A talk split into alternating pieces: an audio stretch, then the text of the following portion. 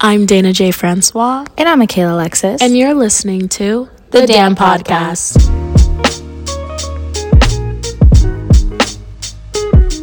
Hey guys. hello. Oh my gosh, we're back again. I know. when do you guys think that we're gonna just like disappear on you again? When do you think we're gonna ghost? We're not going to, Dayna. I promise you. This is the longest commitment I've ever had. So, we're so excited because we got a lot of great feedback on the poetry episode, which mm-hmm. I'm literally so happy about because you guys know how much I love it. I love poetry, I love writing. I was really excited to bring on one of my friends and talk writing with her and bring Mikayla into like this other part of like my life too. So, mm-hmm. that was really fun. And I thought, hell, let's do it again. yeah. So she brought another special, special guest here with us today. Really excited for you guys to meet him. So, with that being said, please welcome our guest this week, Dimas. Wow, we love the sound effects. It's You know, like going those old cheesy radio stations that would be like 97.5? and they'll be like, Kiss pound, pound, pound, pound. Yes! Yes. There we go. I'm super So, in excited case you guys were here. wondering, we've been having a little wine. I'm like tipsy. I'm like, this is uh, Alcoholic Anonymous. I can't even talk right. He's like, okay, I'm anonymous. ABCD, one, two, three, four. Yeah. My if Wi-Fi you know password. if you know how to do that, then you're Wi-Fi bad. password, please. My Instagram password I've hacked. Literally. We're like, oh, okay, noted. bad. But I'm You heard it super here first. Excited, guys. I've been listening to this podcast ever since I found out about it two days ago. Thank you. I've been like listening to it He's like, nonstop. wow, working so out. Knew. We were like, do you want to be a guest on our podcast? He's like, what He's like, podcast, what are you sweetie? talking about? A podcast. So I'm like, you have a podcast? I've like, been waiting for for, a letting book from Dayna for so long. I was like, is this Oh my god, me too. Yeah, me too. we're just gonna grill you. I know last week's guest Yes. pretty, grilled, grilled you really fucking Yeah. hard. Um. Do you guys hear the crickets? Because I do.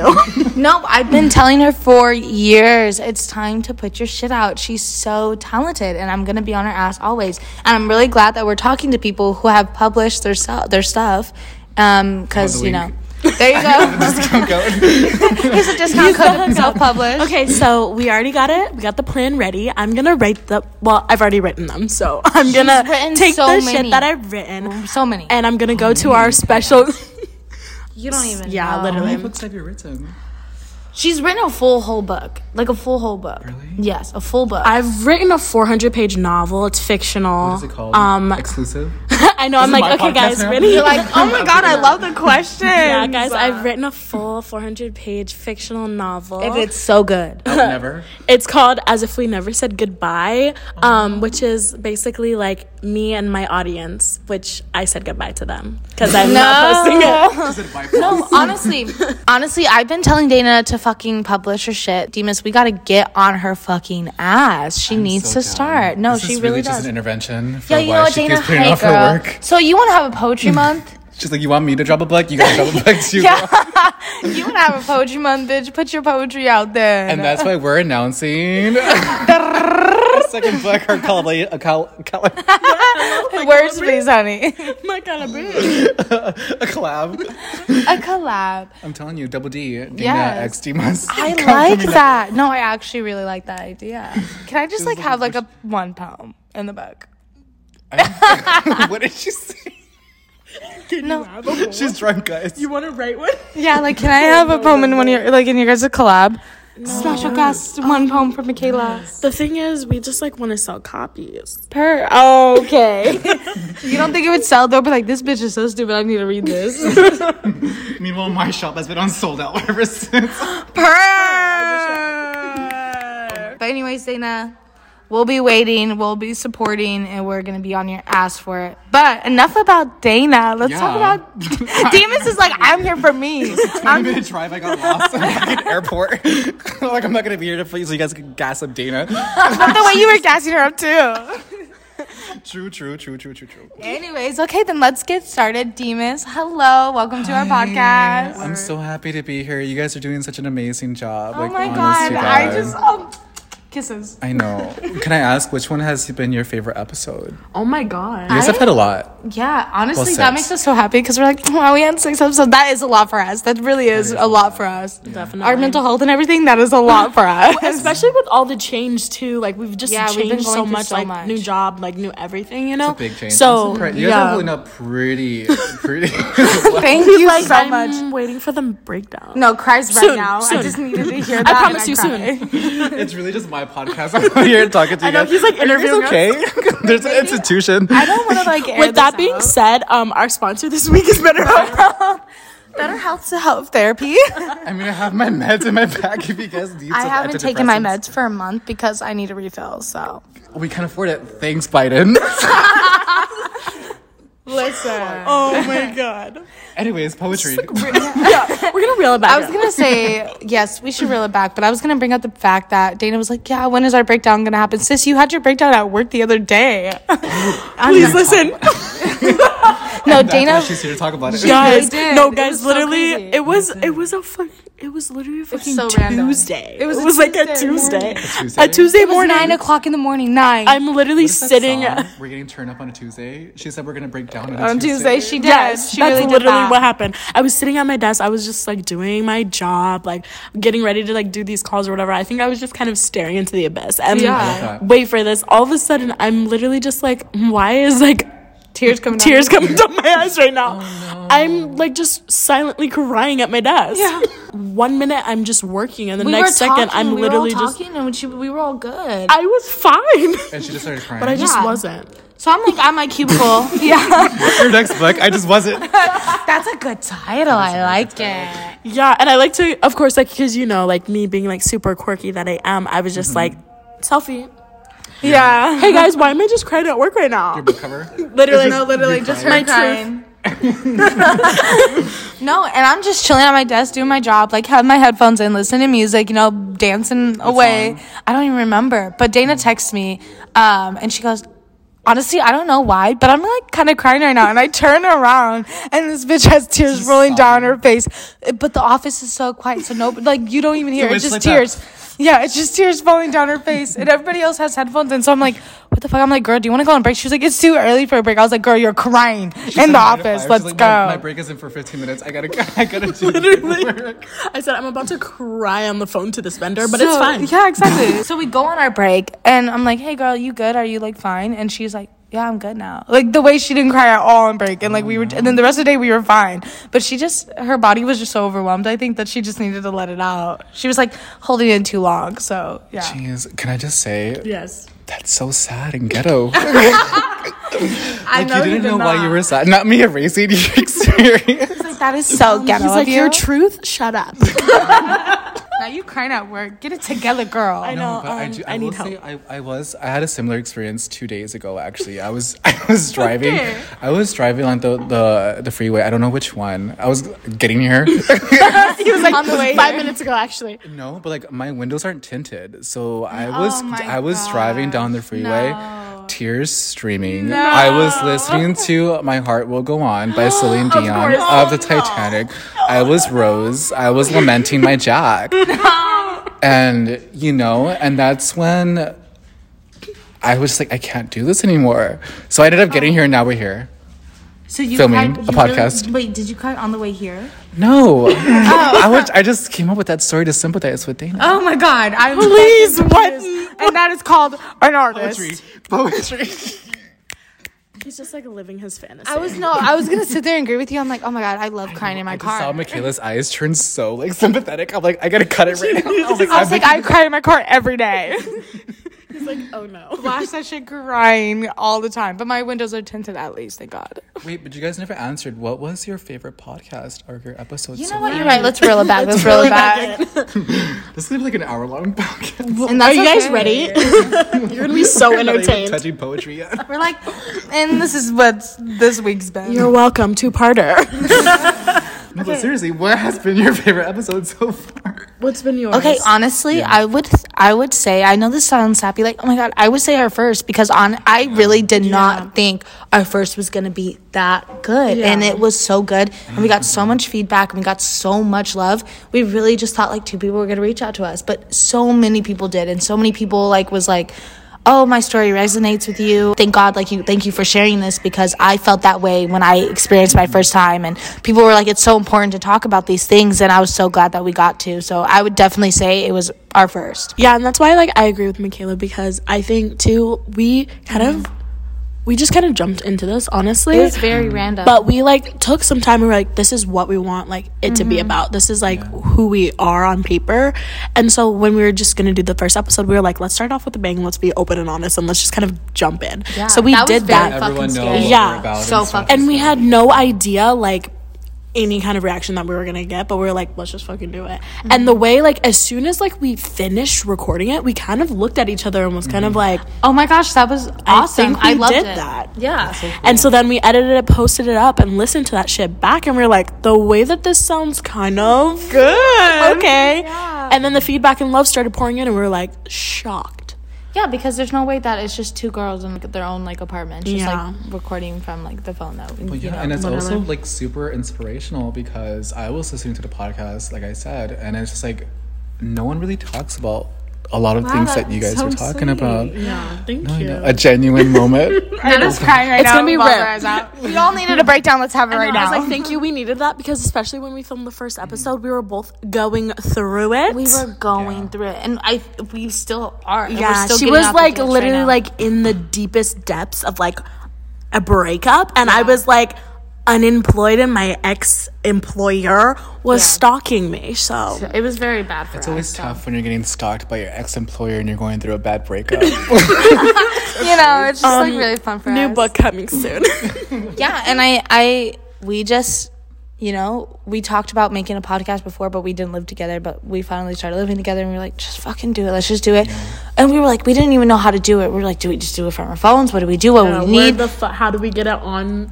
All these things. social It was so media. stressful for us, but we wanted to do it so badly, and we did, and we are, and we have have we have so much fun doing Yeah, it. It's here we so are, much and it's fun crazy, doing it. and, And we're like having people. I know. I saw that. I was like, Oh my okay. god. It's insane. People rating it. We love you guys so much for doing me. that. It means so It's much. You're like, I high five, was like, it's us, all our burner accounts.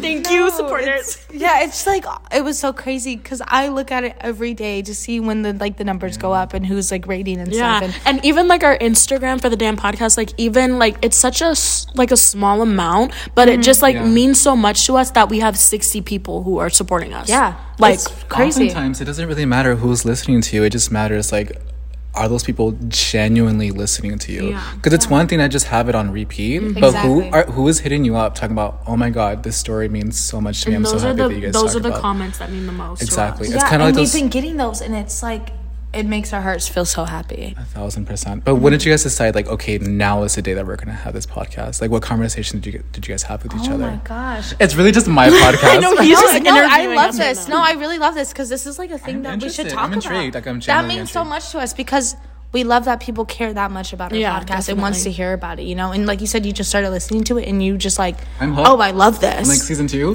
yeah, which We that promise is in it's the works already. Yes. Um, even though we're still on season one, but we, we already have We season. have, we're like we're already like ready to be those like social media like podcasters like we have big things in the work but we can't talk about it Better help. Better help. Please hit us up.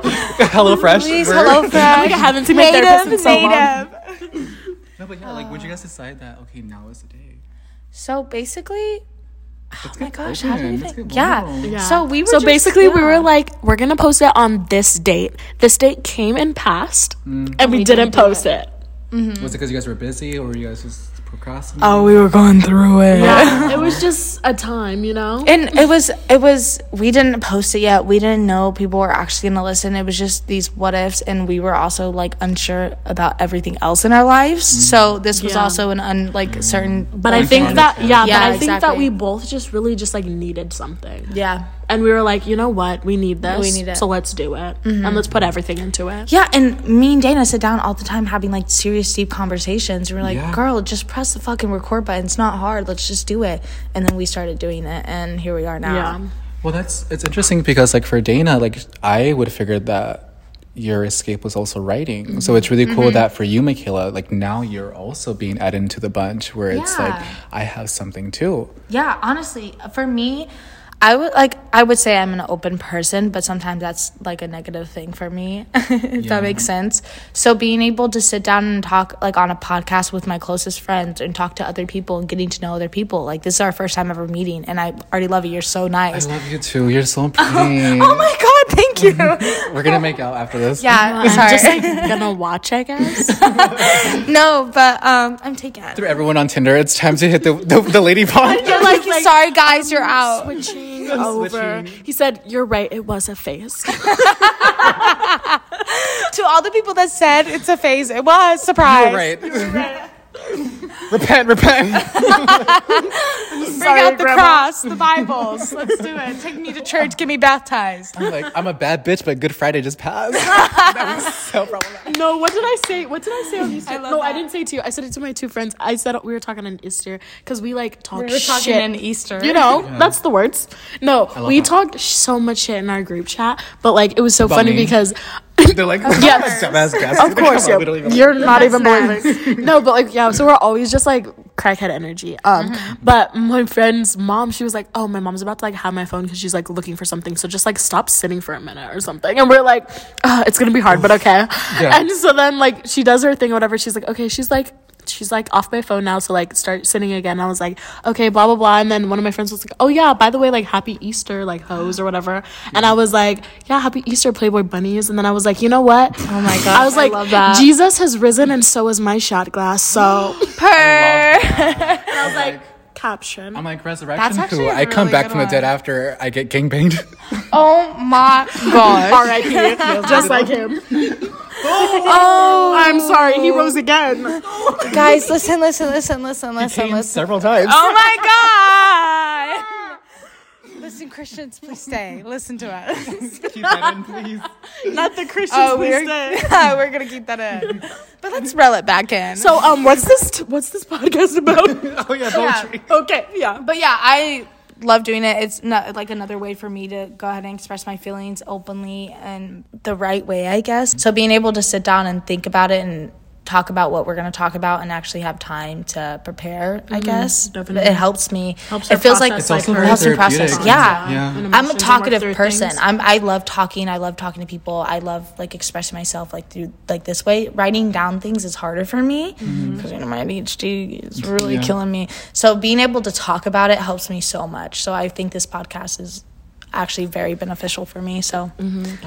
And it's been really beneficial for me too because like in the way that like I'm the opposite of Mikayla, I'm very like closed off mm-hmm. about like emotions and personal things. I'm like emotionally stunted. Yeah. Um, no, but like. I was like, the, I was like, did you guys hear the silence in this room? we were like, we're like, yeah. no, but like I usually lean toward like writing and it's personal and like I'm not like like I said last episode, um, I don't like share it a lot. Yeah. So it's like for me to work through my emotions.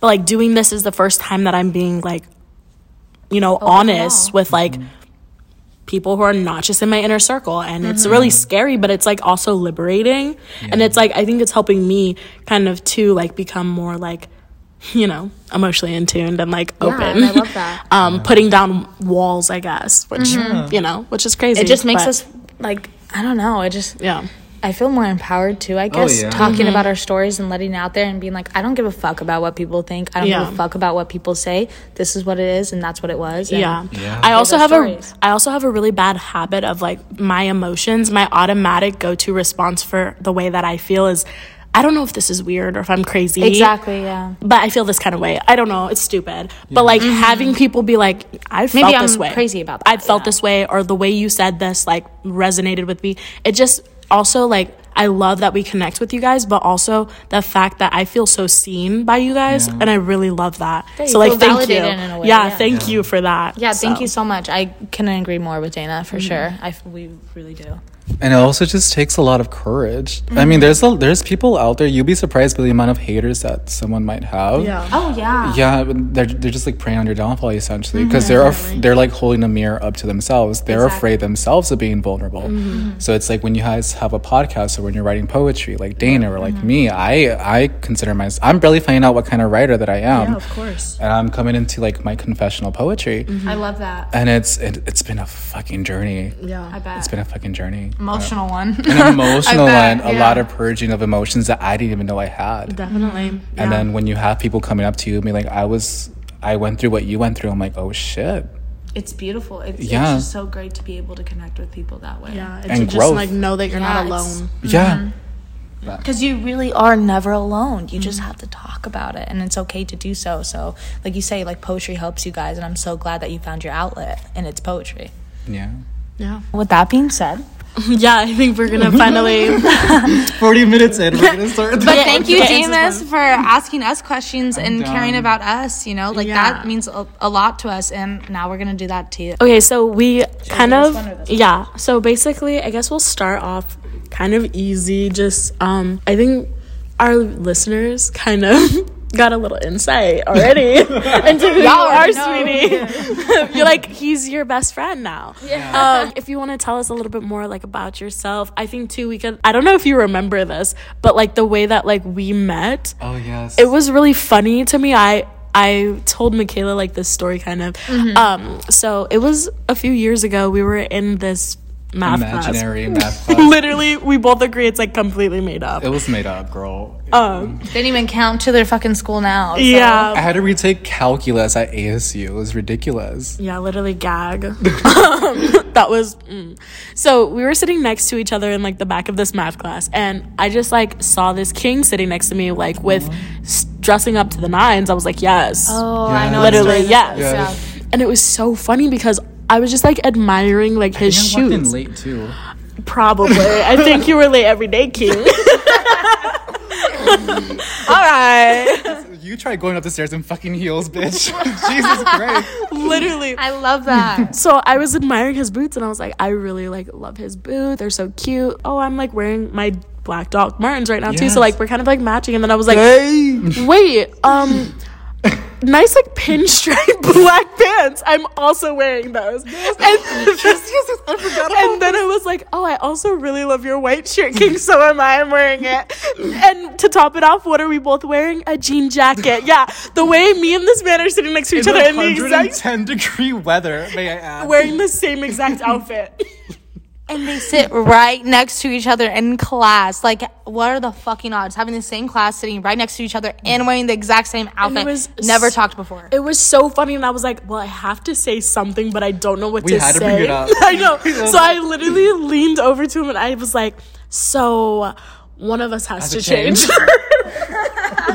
I love that. And honestly, the rest was history after that. And the way you just like came at me and you were like, I'm loving this. And now I'm going to tell you who you are. And I was like, thank you, because I don't know who I am. And the way he read me so easily, so quickly without me saying a goddamn word. I knew you were a writer just by, just Yeah. by seeing you. I was like, yeah, you're a writer. Yeah, he was like, "You're a writer. You're a Leo. You're this. You're that." He's like, you "Sweetie, serious? You you're." guessed her He was like, "Sweetie, you are don't remember. queer Maybe. too." I and I believe was it. like,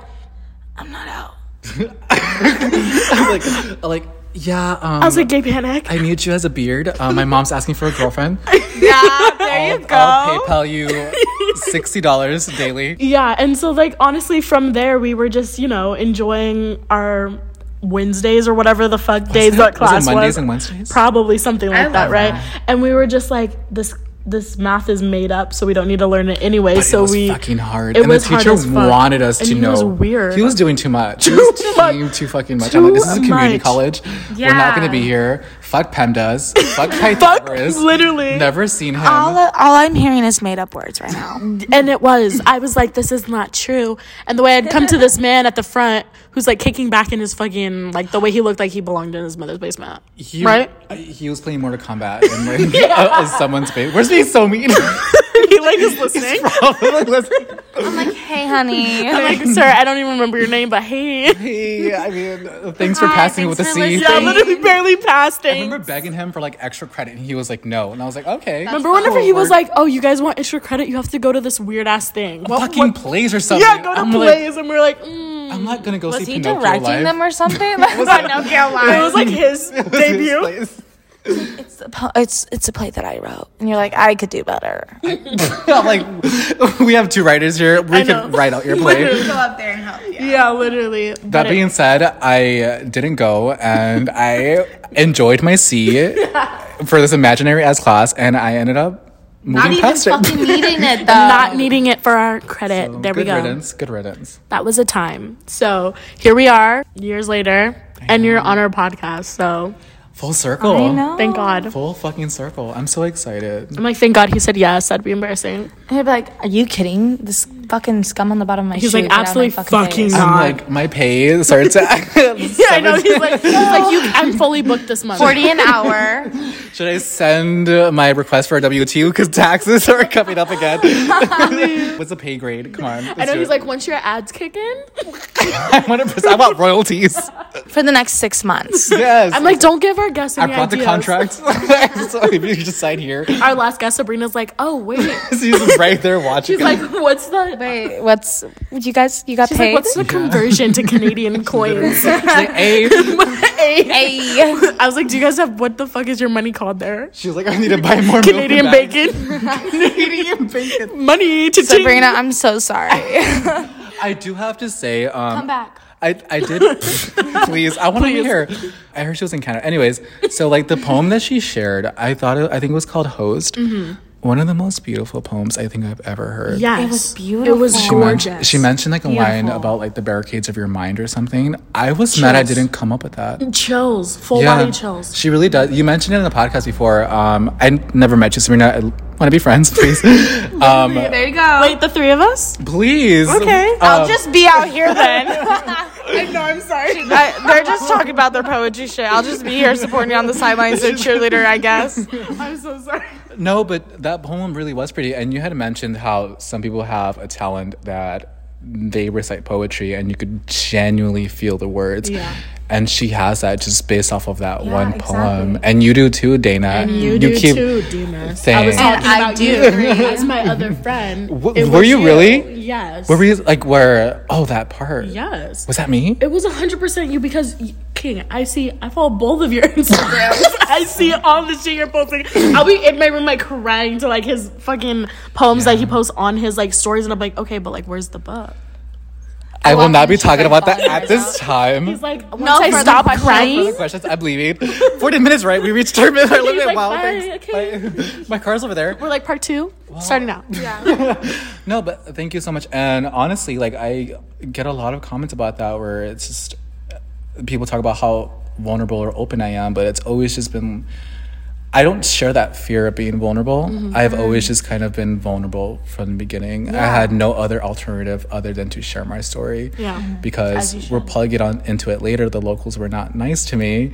So I just kind of had to make my own path. Yeah, and, of and here. I am getting love, selling out books, no promo, little to no promo, no social media, And, me like, bragging. You fucking Do you did that. And I fucking did that. hear that? but Yeah. you fucking did that. You can accomplish So- anything. Good shit. Mm-hmm. But yeah, And that's what you deserve. and that's king shit right there. So. period. I guess I'll start by talking about myself. I love talking about myself. I love that. Uh, Capricorn energy.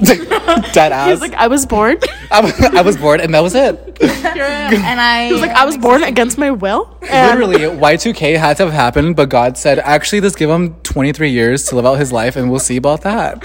yeah, what the fuck was that about?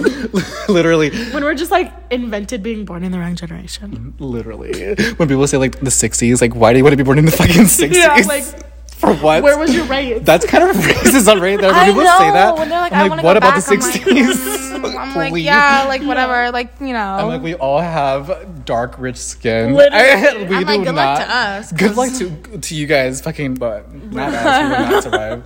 But my name is Dimas. Hi. Hey. I'm 23 years old. I'm still going to ASU.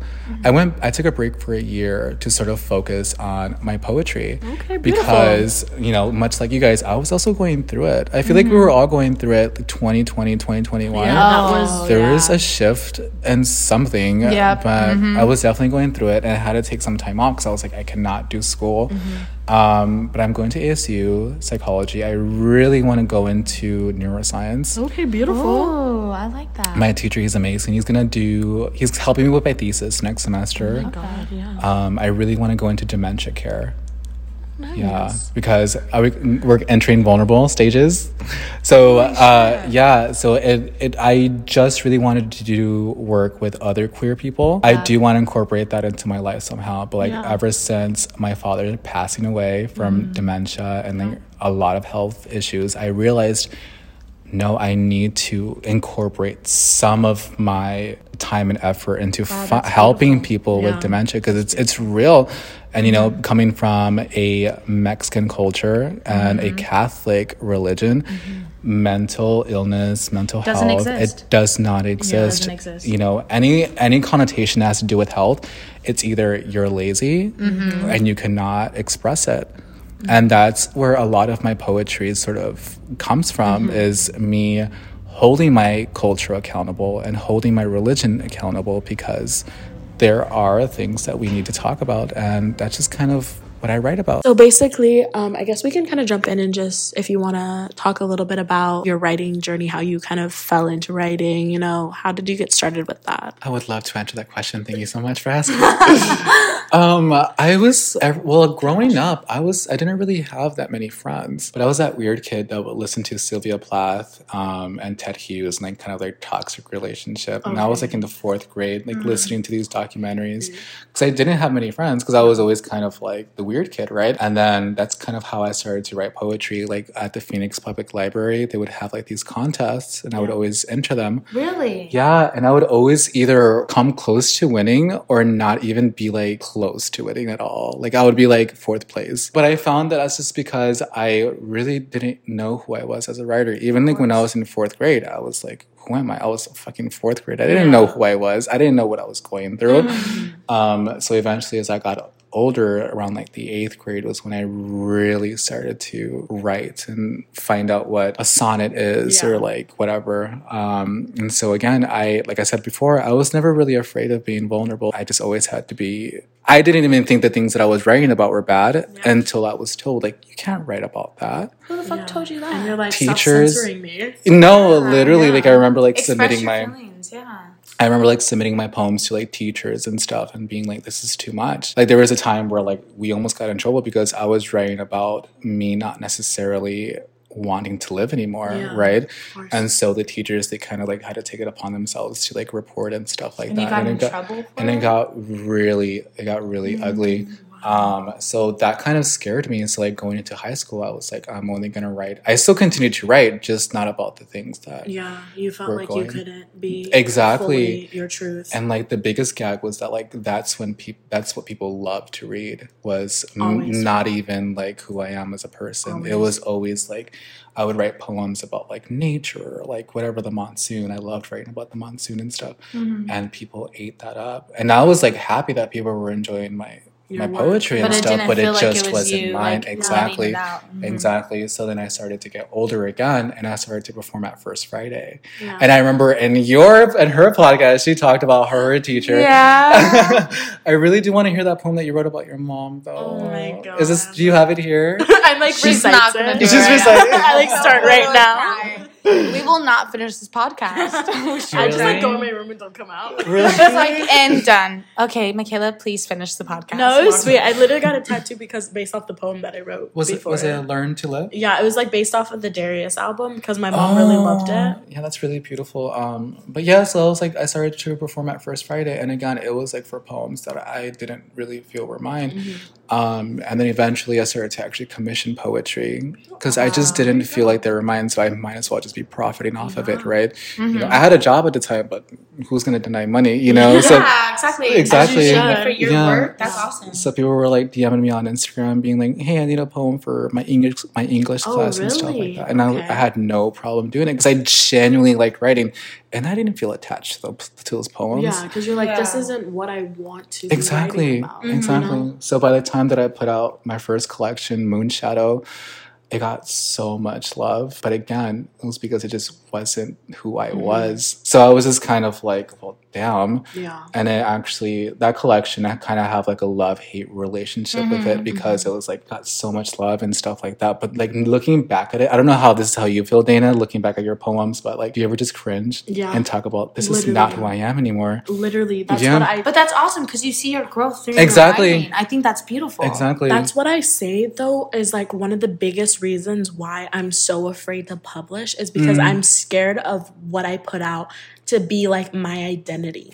Mm. because that's what you're known for. Yeah. Like what they're gonna read is what what mm-hmm. you put out is what Yeah. they're gonna read, and they don't really know about like what you're writing Yeah. and not showing the world. Exactly, yeah. Yeah. So like with with going back with Moonshadow, like there was poetry in there that like was just super dark, right? But it was either not mine or it was poorly structured. Mm. Mm. And I was known for like a poorly structured poet, right? And then I was kind of like so that collection still got a lot of love and actually won an award, uh, a Young Queer Initiative There award. go, What? King. And I didn't, and I don't talk about it because like I genuinely didn't care. Oh, Because Do you know what- it it wasn't felt like you were me. catering It to wa- other people. exactly. Yeah, That's the. instead I love like- her so much. Yeah, and it's just like yeah, getting praised and getting like awarded for something Mm-hmm. that you're just like don't feel like Yeah, that's why I didn't even talk You got about to that. express how then you you're like why yeah. like why rejoice about it because it's Mm-hmm. not like something that like I'm passionate and excited Exactly, about. So exactly. And Mikayla hit the nail on the head. Like I genuinely felt like I'm gonna put out a collection that they want me to put out. Mm-hmm. And I know that sounds so pretentious and arrogant because people would ask me all the time, "When is the book coming? When is the book coming?" And I know I, I believe you a a lot about it,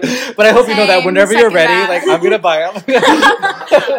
Coming soon. but yes, he's like, but to you, yes. to me, no. But like it would, it would always kind of be like, and I'm hundred percent like in disbelief that I would get so much support, and all these comments would be like, "Oh, where's the book? Where's the book?" Yeah. I'm like, "You guys, would you guys still buy this book if it was what I was genuinely going through?" Mm-hmm. And realistically, they probably wouldn't, because again, these are the people that I didn't know, who didn't know me, who Yeah. kind of just wanted to buy a book to read a book about Yeah. like the weather, monsoon, whatever. Mm-hmm. There's this idea in I think the poetry like community mm-hmm. of like in and just like social media too Yeah. as like there's the mainstream fake deep poet. Oh, Oh. yeah. And I never Yeah. want to identify with that. They make me like actually Cringe. angry. Mm-hmm. They make me. They angry make me too. angry that like someone's gonna repost like a poem that's like I'm sorry like I'm this I'm gonna get No, dragged go for ahead. this Say what but you like wanted to say. Rupi Kaur. Oh my gosh! Oh my gosh! Yeah, Dayna says this all the time to me. It yeah. angers me. Thank you so much. It angers much. me that like people will just like repost it and be like, yes, they'll eat it like up. the way I felt this in my soul. But I'm like, girl, like this A few is touching the surface. Of, I like, could write that. Nothing. Yeah. Like, what does this even Guys, actually mean? It's what it is. It's performative. Yeah, it's just Mm-hmm. it's just aesthetically pleasing. It's, it's so I'm like, I'll, I'll say something problematic along with yours too. Okay, People thank could fight me with this all you want. A four line poem is not a fucking poem. That's hardly a stanza. Mm-hmm. yeah. That's hardly a stanza. Mm-hmm. To me, what makes a real, we're so pretentious isn't in here. know, but I love this because this is actually how you guys feel. It's real and it's raw and yeah. And, 100%. but again, like people like Rupi Kaur, um, who are so famous for writing four lines, and that's just because, in a sense, that's what that's all they Yeah. want. They don't want deeper level poetry. Yeah. You know what I mean? Um, so yeah, so like I bring it back with Moonshadow. I was, I'm still very proud of it, but it's a love hate relationship with it. Even when I recently got invited to perform at a show, I'm not gonna say who, but I don't want to get in trouble. but they just wanted me to read from Moonshadow, and I was like, I have other collections. Yeah. I have a whole second book that I put out, Coexistence, Yeah. but they didn't want me to read from that. Um, they were like, we want to, we want you to write it from Moonshadow or read from Moonshadow, Yeah. and I was like, no. Yeah, you're like, can you if you're inviting me to perform I should be should able to choose pick what my you- own yeah, poetry. if you're inviting me to perform, then you should invite me, the writer who I am today, and also, Because um, you're not who you were before. because I'm not the same. Mhm. So by the time that I put out my second book, Coexistence, I was so proud of that collection, Yes, but it kind of flopped. No. I Yes. I still sold out. I want to eventually publicize it again. Should. I think you um, should. Yeah, but like with the coexistence, like I was saying, like I that was the first book in which I actually felt like the poetry was mine. Um, and people didn't necessarily respond to it as well, to my surprise, because you would think that like you would want to buy a, a book or a collection or compilation of poetry of like meaningful, authentic Yes. work. And here I came with this, and coexistence was a 300 page book. Wow. So it was that's a fucking textbook. Yeah. Yeah, and that's because I, you know, I had it was my first time that I felt like, okay, Moonshadow did good. How are they going to react to Yeah. my actual story as a person? And you also you you're like I have you. I have the Exactly.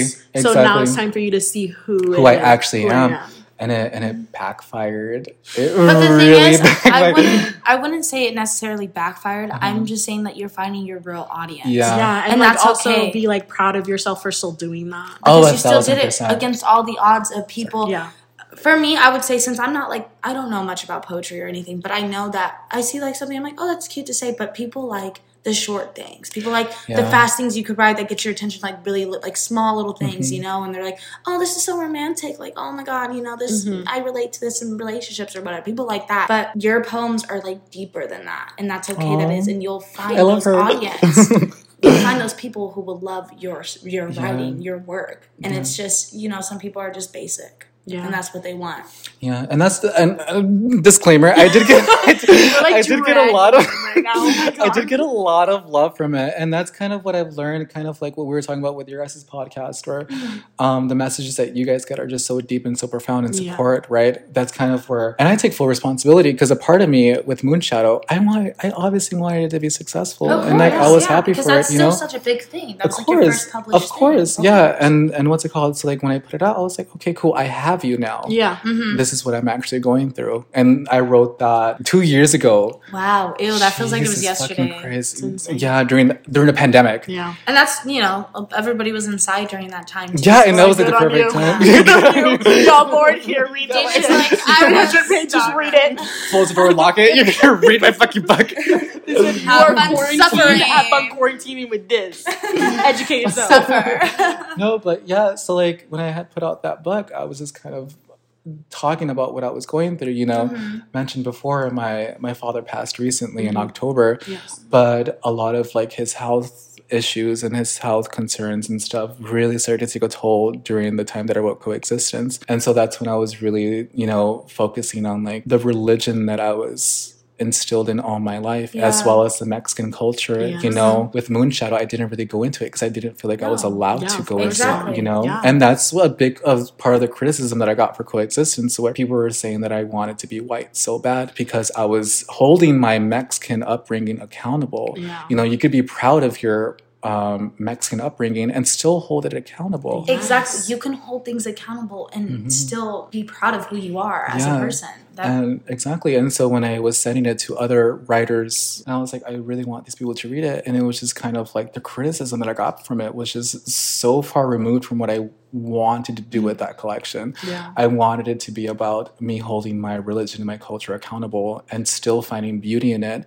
But it came across as me hating my upbringing, me hating this religion. Yeah. When it's like that's not at all what it's about. But overall, like I, I am still very proud of it. It's still As one of my be. favorite collections. Mm-hmm. And I do really want to put it out eventually, but a girl is busy. a girl is busy. I would just say that now it's getting it's more acceptable to hold things accountable. Accountable before it hasn't been like holding things accountable has been like oh like you're you know you're going against your race. You're doing this. You're doing that. Like you know have homies backs like things like that you know Yeah. people- all those things you know? So like offended by everything's so offended like everyone's so Yeah. offended by it. But no you need to hold people accountable and you need to hold especially your religions accountable you know your race I think accountable. also too like the mess that was summer 2020 Yeah. i think that was a big mm-hmm. shift for a lot of people especially mm-hmm. like for me personally that was a big shift for me being like fuck all of that mm-hmm. Yeah. i have something to say and i'm not afraid to say it anymore and i'm gonna do it Exactly. and that's like when the truth like finally was like i'm ready to like actually like put the truth into my writing because like you i think too i was censoring myself before then and now i'm not yeah. so Yeah. Yeah, I feel like when all that stuff happened, Dayna, your poetry kind of changed and you talking about being a black woman in America. You started talking about that, you started writing about it, and Mm-hmm. I before you really didn't. you And it was beautiful. And they were so strong and I powerful think and raw. yeah, I think for the first time I like allowed myself to like especially with your spoken word, Mm-hmm. like that's the thing about spoken word that I love is like that you kind of perform it, but the thing is like with these new pieces that I was writing about like social justice and activism I was Mm-hmm. like the emotion and like sorry, I'm going to say it, like mm-hmm. anger and sadness and resentment and just like all of mm-hmm. those deep heavy emotions that are like typically stereotypes for me as a black woman to like automatically feel Yeah. this way is like yeah i'm gonna feel this way and you're gonna hear it and you're gonna hear it in the infliction of my words and i did it Exactly. and i was like mm-hmm. call me an angry black woman if you want but you're gonna hear me. Mm-hmm. it's my truth. Yeah. Exactly. And it was you holding other people accountable for how they made Yeah. you feel. And that's exactly what your book did. Yeah. Or your poetry book did. and, and it goes back to the whole people are just afraid of being vulnerable. Absolutely. You know, so they rather just shut you up and stuff like that. Not to mention this country is very racist. And mean, we got to Oh, well, see yeah. a bunch of, we, we got to see a lot of saw that. we definitely got to see like people's true intentions and stuff and Yeah, exactly. that's kind of we touched on it earlier with a lot of this performative access, activism Yes. um i remember like the summer of 2020 when everything went down i was like out there protesting and stuff like that course. but i wasn't talking about it because i was too busy protesting Yeah. and people were, were like re- Why aren't you spreading the word? Exactly. Like, and like I don't like you know, obviously social media, like there's a lot you can be doing through social Yeah, media, but like. I live in downtown Phoenix. Yeah. There was protests happening every, Every single single day. fucking In day. your backyard, like, exactly. yeah. Uh-huh. And so that's when I, me and my father we were handing out water and snacks to everyone. and We were also protesting. People were What a being king, too. Shout literally to people father. were, Yeah. people were being shot with rubber bullets Yeah. and but people were like that's not happening because they weren't there Yeah. they weren't there didn't see that exactly shit. meanwhile the protesters were literally getting dragged and Exactly. That was like that season of time was like such a cleanse for my social media of yeah. like Oh, yeah. all the people Yeah. that I like was like, well, bye. Yeah. Um, because it was surprising to see like the automatic like, oh, like I'm an activist too. No, you're not. You know. exactly like you posting a black square isn't gonna do much Yeah, and like, how about like check the fuck in with me, the black person that you know. the black person that you know. Hey, I was hitting up you. I was I was Yeah. hitting you up recently, like a lot. Wasn't Yeah. I was like, "Hey, girl, how are you doing?" yeah, like actually, it was it was exhausting. so Just exhausting. because, like, I've also grown up with a lot of black people, and I love like Yeah. the community so much and stuff like that. They've actually shown me more support than my Mexican community because they understood a lot of it. Yeah, of course. And that kind of dealt in with like my identity. I didn't know who I was. You know, when the whole protests were happening, it was just what was more surprising to me was how ready and how badly people wanted it all to end. Mm-hmm. Literally. And it was kind of like, you want this to end. This has been happening to black people and other people of color, like the entire course of history. You want it to end. yeah. How do you, how tired do you think? how tired do you think they are? How tired do you think we are? But to them, protesting that were the protests that were happening for what two weeks altogether, Yeah. that was too that was an inconvenience Yes. for them. Yeah. Um, They're like, okay, this is finished. But then now. they went on Like, protesting for masks because they had to Yeah. wear masks. Yeah. Oh, because you had to wear a fucking fabric on your face, but you could take that shit off. Yeah. You know, you you obviously don't, but you know what I mean. Like that's Yeah. not a part of it. like I could put on a white. Keep that shit on. White, white face? what? we, could, we could take off our melanin. I was like, we can't take that shit off. You know, this is our skin color. Yeah. Like, Yeah. what the fuck do you expect us to do? We're fighting for our skin. Like, we're fighting for us, who we are as a person, not because of fabric on our fucking face. It's annoying. It's And it's it's the same thing. I've gotten into so many. Ar- I'm still getting into arguments with people that you know defend uh, blue lives and stuff. oh my gosh, I you used work at a chose place you like that. chose a job. Yeah. Black people do not choose to be black. Mm. Brown people do not choose to be brown. Palestinian people do not choose to be Exactly. Palestinian. They're Yeah. all, you know what I mean. So it's like whenever they're like saying blue lives matter, I'm like you chose that job. I'm like, how the fuck is this your life? Literally Exactly. you chose that career. life. You This can is your take off your badge after a Yeah. nine to five. And that's the thing. Dayna said that perfectly in her poem, um, the one that you read for Black plagiarism. Lives I Matters. read it from it. I'm like, re- I'm like, recite it. are you quoting it? Where's your source? I don't know if I'm gonna say correctly. Like, But no, you- this podcast is fucking over. I'm supporting. the beef. Go on. But you correct me. Obviously, I'm gonna be wrong. But you were talking about they could take off their uniforms right when they get home. But like, unlike us, we can't take off our skin color at the we end can't of the day. take off yeah our skin color. We can't you know it's a part of us as is our culture and our heritage and our background. Our ancestors are like you know everyone who's come before us and who will come next. Like that is all a part of us. This is who we are. yeah. So Um, and also like you know what was most shocking too? We don't really have to get into it but like the amount of like other black people and other mexican people that are on the side of like the oppressors Oh, exactly. that's the that's That like was the the thing. shock. The that- people pleasing for me. it's the Yeah, the pick catering. me's It's the pick the me's. pick me's yeah like you're like you want to be part of them so bad but like you never will be because you want to be accepted by them. and like mm-hmm. you're you're just like a prop for them like you are see we don't hate we black don't hate black people. people a token Yeah, Yeah. literally. And so it's it's it's hard whenever you see that because you're like, open your eyes. Mm-hmm. Like the way that they're gonna turn their back so quick. The Well, moment the that they get the chance to, exactly. Well, and, and the truest form came from that when they were trying to pass bills to defund the police. They were Exactly. like, I love you as a black sister, but the police are the police, and they cannot turn my back on Exactly. them. I'm not changing. Like, what the fuck? Make it make sense. Yeah. It made and it's no right sense. there in front of them too, but they refuse to see it. Yeah, Yeah. because they rather live ignorantly. Like they want to be ignorant. I know they're like literally saying like, "Oh, well, you're saying Black Lives Matter. That's really offensive because like all lives matter. Oh, if all lives matter, then why don't we like defund the police that are killing like all of us?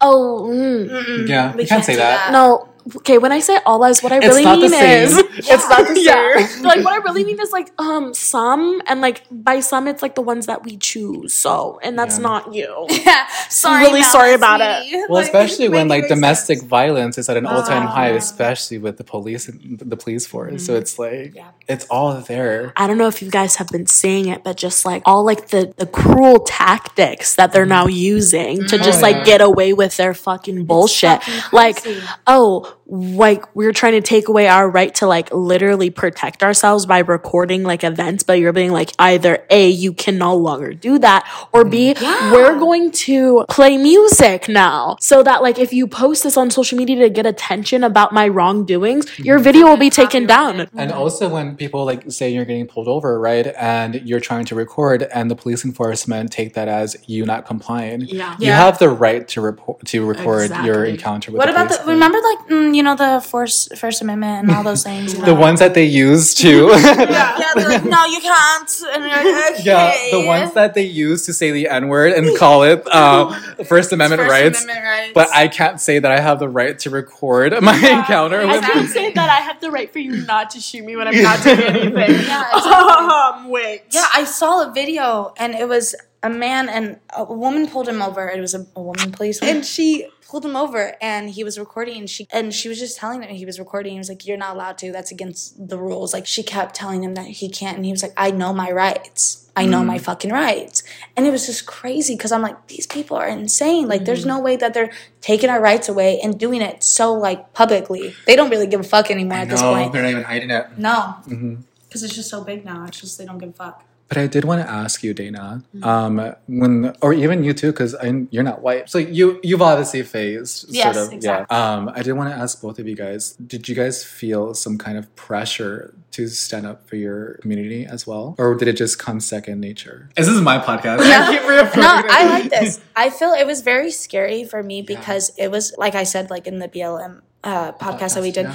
it was really eye opening for me because again, I have a white side and I Mm-hmm. have a black side, and nobody on my white side besides like my father like Mm. talked to me and reached out to me and asked me if I was okay, and it kind of I Mm. was like fighting myself because I was like, oh, what are they gonna say when I you know post and say something? But then my black side was one hundred percent for it and there for me and talk to me about it. And we would sit down and have those serious conversations, and it was what I wanted to do. It was like I want to spread awareness, I want to talk about it, but I also had anxiety with that Mm-hmm. because of my other side of my family. Because would they understand it? Will they support me? Will they just Will tell they me I'm being dramatic? Will they hold themselves accountable? Will they reach out to me? And it just proved to me that they didn't do those things. Mm-hmm. And I just kind of had to say fuck it and be like, I know what's right and what's wrong. And clearly I know what's wrong. And mm-hmm. obviously how we're being treated and how the black community is being treated, like it's not right. So clearly I, I, I did ha- struggle with it a bit because like I said, I have a lot of people on like my family on social media and stuff, but who was there for me in the time of need that because I'm a black woman too. I needed that and they weren't there for me. So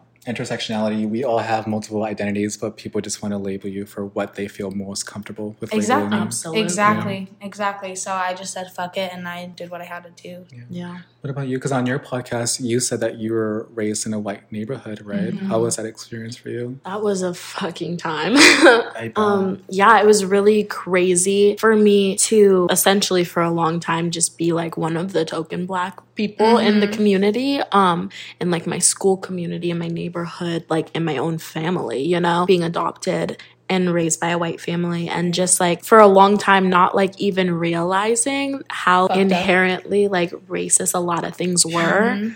and like just being like ignorant to that. And it wasn't like any fault on like my like family because like my family always wanted to protect me from racism or like any of yeah. that but it was in the way that like things were just so positive that it was a little weird you know yeah it was like trying to like kind of compensate i think Mm. and so definitely I've I felt like very like kind of shell shocked when it all like the reality of the Yeah. situation kind of came hitting me at one time cuz like I said during 2020 I had a lot of time to sit just like with my emotions and just think about every fucking thing. Yeah. And um yeah, I definitely I definitely felt the pressure for like a long time to not only be like, okay, like here I am a black woman and in the hair like here it is. This is the reality of what's going on outside. Queer black woman. Yeah, and what's happening literally outside, like this is you can't hide from this, sweetie. You know, and It's so. It's yeah, everywhere on social media. It's everything. Definitely. Like, that's all it was. and was it was, what the way on. I sat and I,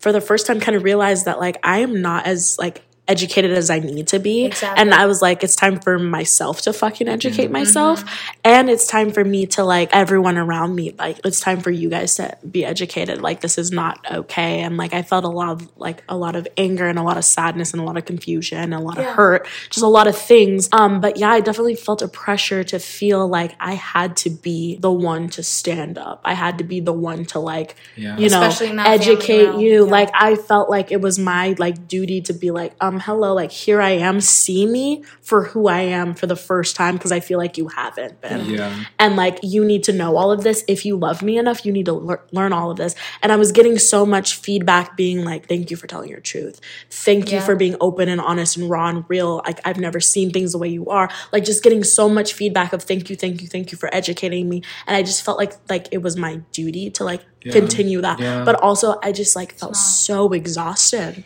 Because Because I was not like your job to Yeah. educate I was like, on Yeah. don't you like things. care enough about me to like just go out do and do it. it i'm giving you the resources so take go out them. and do it Especially in the digital age. Yeah. Oh, yeah. It's There's not so hard. Many, there's so There's many so many. resources. it's not hard Even in the surface level, like it's uh, very clear and obvious that the system is designed against people of color. Oh, 100%. like there are laws out there, and if And you, I'm so tired of hearing that it's not. I'm so tired. it's, My old it's job would tell very me that it's shit. I was obvious. so tired you know what I mean? Um, so it's like if you can't do the bare minimum to at least recognize that, yeah, then it's like, can you even call yourself an ally? absolutely And to me, I don't know how you guys might feel about this. This is poetry, but it's like this is very interesting because um, this is a poem because it's like a lot of you guys are free to. This is a hot take of mine, right? okay here we go two hot takes Shout out. so it's like the whole issue of racism, right? I don't think people understand that like you don't have to be consciously aware of your racism to be racist. yes, one hundred Um, percent. there is a lot of people that's like, I've never said the N word in my life. I That am doesn't mean- racist. that that does is not not, what it means. not. Yeah. Especially like when you're watch, like people have to understand that like we are raised watching television, listening to media, lis- watching documentaries and stuff that is very whitewashed. Like our entire history, Absolutely. our, there have been so many um, black educators, brown educators, Mexican educators, poets, protesters, activists that are obviously people of color, but in a lot of situations, they're given like the tragic ending. But in a lot of situations, they're not even, kids aren't even allowed to learn about queer people of color or just people of color in general that are just heroes absolutely they're only ever taught Tragic. that this tragic ending they're either ever taught yeah this person tried to fight for civil rights right martin luther king but he was shot. Mm-hmm. you know what i mean? That is a form of racism. Like when you you obviously have to keep in mind the reality of the, the things that are happening but when you're teaching your kids and you're teaching your children that if you are a person of color and you try to change the world you will You're- you be will killed. die. That's that's not and that's that's that that's yeah something to be scared of. and that's Yeah. an that's an fear. extension of racism, and I don't think people understand that. You know, I don't have to go out the street and tell someone "fuck you," da da da da da, Yeah. um, for me to be racist. And also, if you know in your brain that you're thinking this kind of way and you have Is these wrong. biases inside of you is wrong, and you're not holding yourself accountable, fuck you. yes You're just as bad as someone actually going out there and doing the same thing. It's just as equal. Yeah. Exactly. The only thing that's lacking is you actually doing it. But you better believe that if you had the opportunity to do it without getting caught, take it. you would take it. Again, another hot take. What's worse, to me at least, is because we're all raised in a system where it's so heavily whitewashed, you doing nothing about it is the worst thing that you can do. yes mm-hmm. You know, it's kind of I've heard this. Um, you know, Bob the drag queen. The Yes. the he once said, uh, "Being a racist doesn't make you a bad person; it makes you a person." Yes. And that is so fucking true because um, if you know that you were raised with this racist ideology and you're not educating yourself on it, then that's what makes you a bad person. Exactly. Exactly. That's the biggest thing is like being like, oh, that's the automatic scapegoat is like, I was just raised this way. I just, Exactly. it's like You learned behavior. Oh. Unfucking learn it. Yeah. Unfucking learn it. It's not that hard. Yeah, like I was mentioned before, like um, when the protests were going on, my father was raised in that anti-black, again, Mexican culture Yeah. that they don't respect black people. That's just that's just me being real, right? If I already said at one of my poems, I would have been dragged. I have been dragged actually, uh, but uh, no, there is. I'm not. There is. There is this type of feud before, like yeah, No, And still 100%. is. There It's still still is there. there. like Mexicans still and there. black Yeah. people. There's a feud to that. There is Mm-hmm. Yeah. 100, percent and I won't doubt that there is. Exactly. And my father, he he was raised that quote unquote kind of way. But my father, he took it upon himself to educate himself. And my father, uh, being 69 years old, an old person, and also you can't use your age as an excuse to change yourself. Never. That we're so far beyond that. If my father could do it, who he is from the ranch, Tamaulipas, literally ca- cows, fucking cattle, you can fucking do it. And so it was um I actually wrote a poem about it where he was where we were like protesting along each other alongside each other and he was kind of like still you know holding himself accountable and but he was still very uh in a mix of like why are we doing this why are you doing this you're my son you're not black you Yeah. shouldn't be doing this but at the end I was explaining to him as we were you know handing out water and snacks and first aid kits and stuff like that because again the protest took place right, Right. outside my Yeah, fucking house there's no way that we could have avoided that. So I was explaining it to him, and he was like, "You know what? You're absolutely right." Because my father's um, hometown was actually eradicated by the drug traffickers. It doesn't exist anymore. So it was kind of the same kind of process for thinking process for him, where it's like, like black people are essentially people want them out. They want us to be They, non-existent. they want us. They want to something. erase their blackness and stuff. So Yeah. it's it's along the same lines, and that's what I was, would explain to my father, and he responded really well. But it was also kind of like when you hold yourself accountable, it's very ugly because you have to. It's an ugly truth. to It's an yourself, ugly yeah. truth to yourself, and people don't want to acknowledge that truth to yourself. But Mm-hmm. if you don't acknowledge that part of yourself, you're not going to grow. No, that's the biggest part of it is their pride. Yeah. Exactly. You're gonna just continue to be in denial. Mhm. Yeah. So yeah, so this is just poem that I wrote during those times that we were talking about. It's called "There We Were," and it's basically a lot of my poetry is kind of just conversations that I've had with people, and and I just try to put structure to it. So here we go. It's called "There We Were."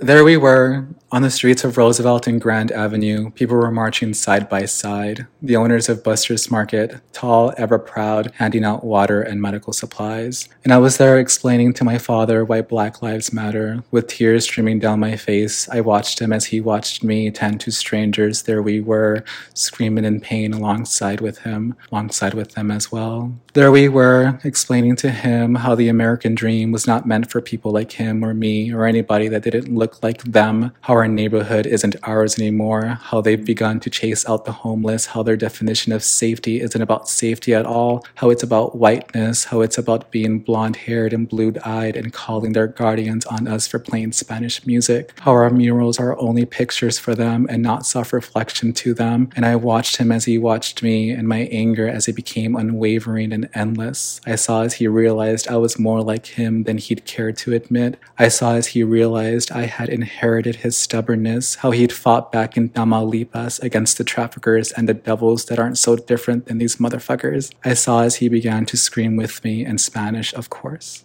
Oh, that's so That beautiful. right there. Oh my god. Oh, he started screaming with you. I'm not be crying. Yeah. That's so That beautiful. Oh my gosh, she's actually crying. I'm a crybaby. That was That's so strong. oh my god, so Yeah. powerful. Like and I I'm- can't believe that actually like It was it actually took place. yeah, that's beautiful. So that's just like the that's a lot of like my poetry just comes from holding each other accountable and stuff like that. Which is I- so important. It's so important. literally love, love, love whenever a piece just like you're crying. She's I like know me emotional. and Dayna fucking eyes. I know. I'm like, I can't do this anymore. it's just the point that it's it was it actually happened and it was like a real story. No, yeah, that's like what I love is like. I love pieces that just, you know, like obviously paint paint you a picture, but like pieces that bring you right there in that moment, and that's what you did. And like the way I like I like was closing my eyes and I was li- I was letting you take me there, and I was like I I love that, and that was very powerful and. Mm-hmm. I felt like we I were like walking with you. have chills. Yeah, I felt like I was just like watching the scene unfold, and I love that. so beautiful. I absolutely loved it. That was beautiful. But like that's just like the main point that like a lot of my poetry is about that. It's just conversations. I don't really write so have yeah, I don't really have that many writer friends that I could just send poems to. And also just because they're Right here. Well now I Arms up in We're the just- air. Arms so fucking high in the air right now. I'm exposed. No, honestly, we're just two very busy people, and I honestly like sometimes I have wanted to send you poetry, but I'm like she's too. No. Nope, send it her way. I'll send it to you too. I was like, oh my god, that was so pretty.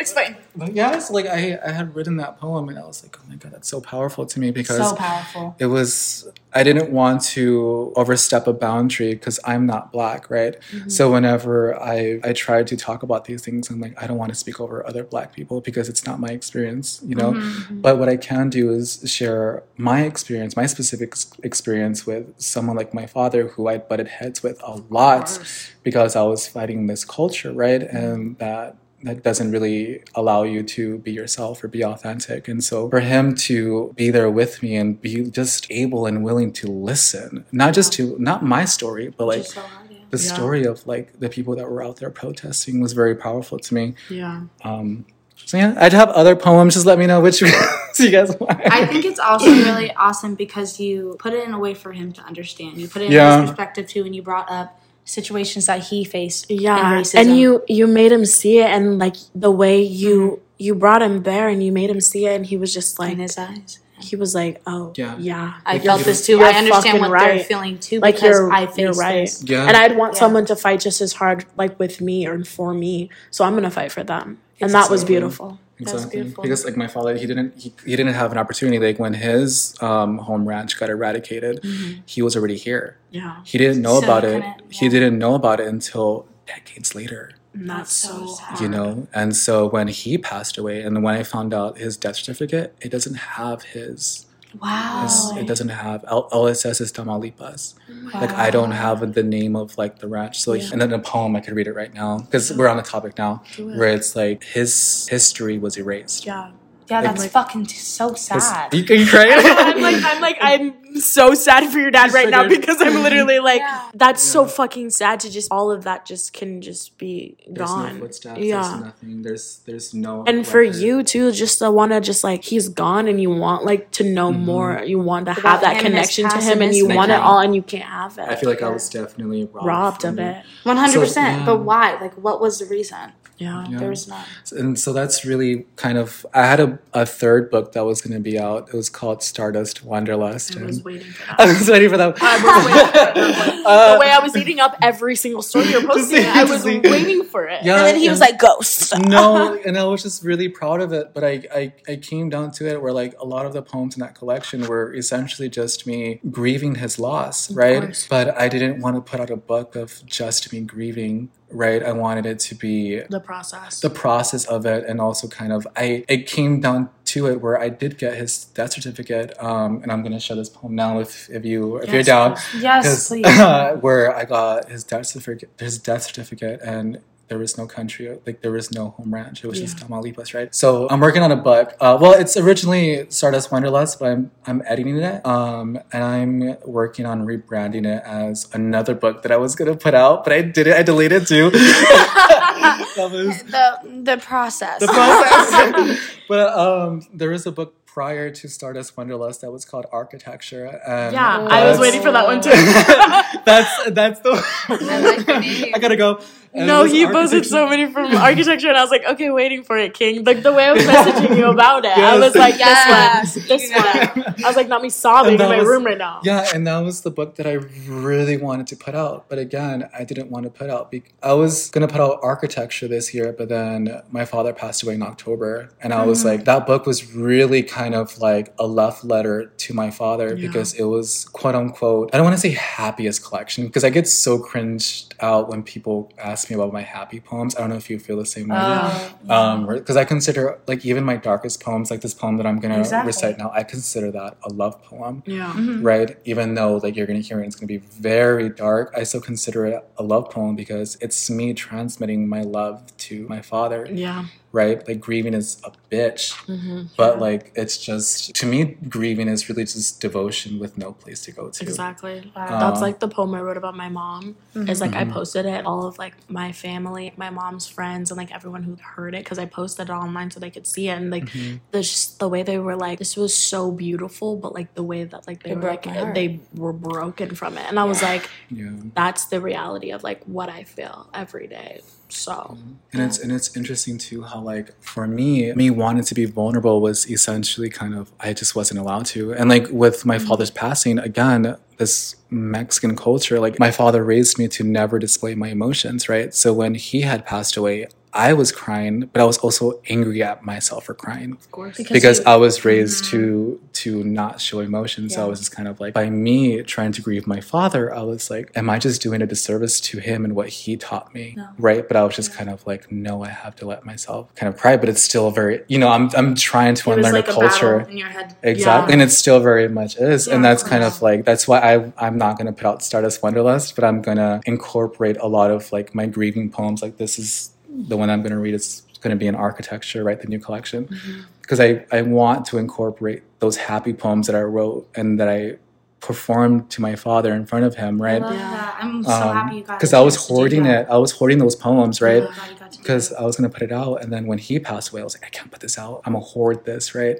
yeah. but I also don't. We put we touched on it before. Where I don't want to be known as just someone that could only write dark poetry. Like I'm capable of more, Mm-hmm. and that's what that's a lot of the criticism that I would get. Right? you deserve to write what you're feeling. And what that's you're the feeling thing- that's and like- Yeah. That's the biggest thing about grief too that like a Yeah. lot of people just don't understand unless they like been Exactly. through it. It's a Is that grief is unexplainable. Mm-hmm. The process of it is never ending. The process of that it just comes in waves. Mm-hmm. yeah. It can be fucking Yeah. dark and it can be so so bright and like it just it comes at an impasse at times. There is absolutely no timetable No. At all. of You it. never know. And like you can be one day you're so so fine, and it's one day five years in the future, and you're so so fine, and then you know the next day you wake up and you're devastated as if it happened yesterday. Exactly. Exactly. And it's something that you're always same. gonna experience every day, still every the day, same. Yeah. which is Like- insane. Like even it's just been it's, it's barely been what seven months since October,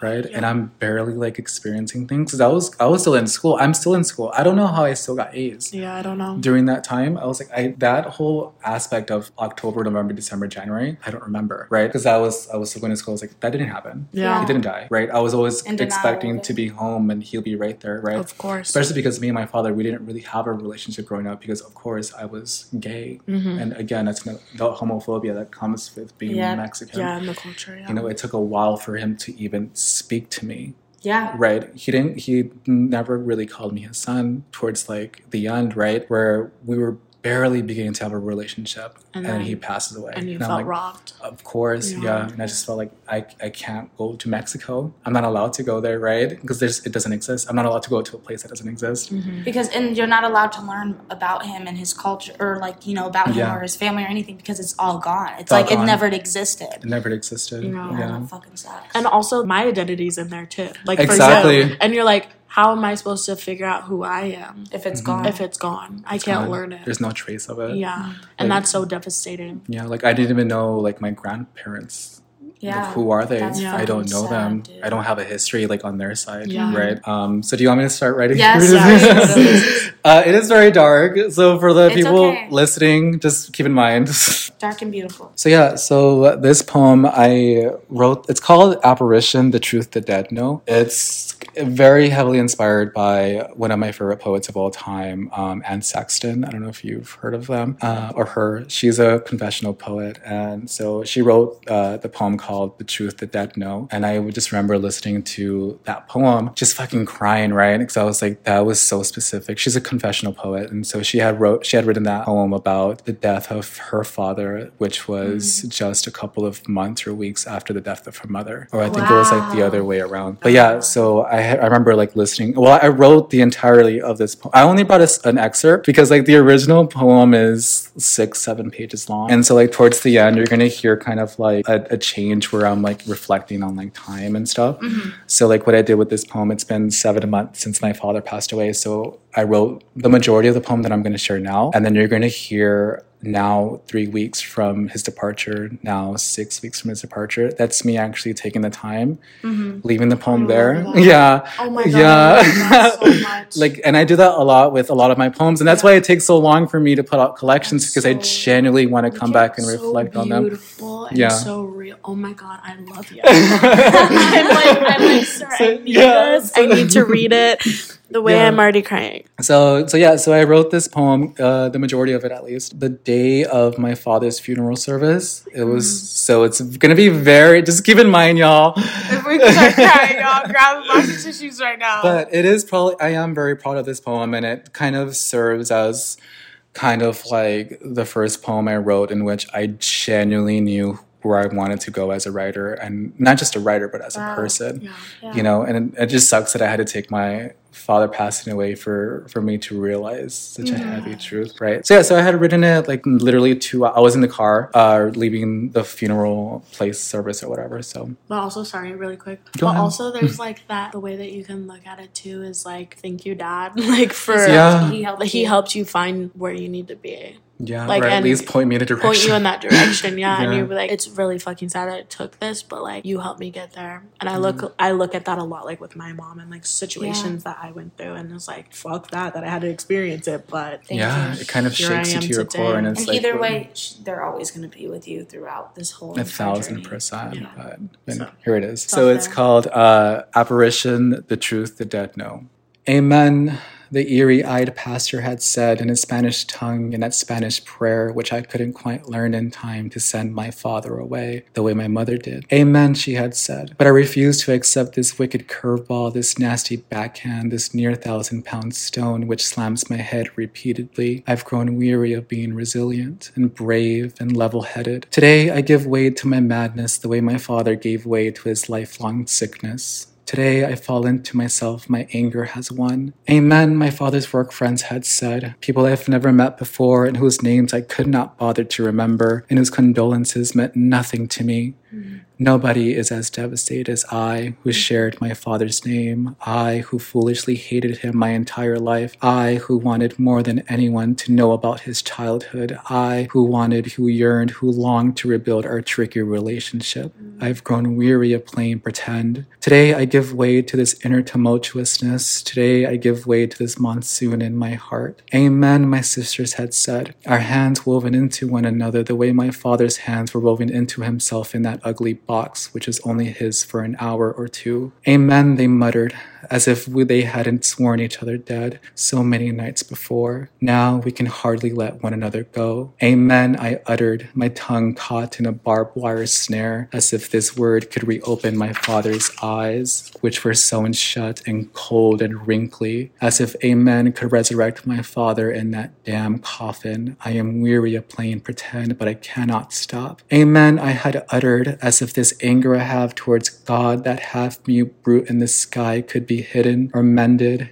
Amen, I had said, though I refused to believe an entity so cruel as that man my father prayed to could take my father away so hastily. Today I search for answers in the sky, but God cannot answer back. God is a half mute brute in the sky. I do not need him, but I do need my father.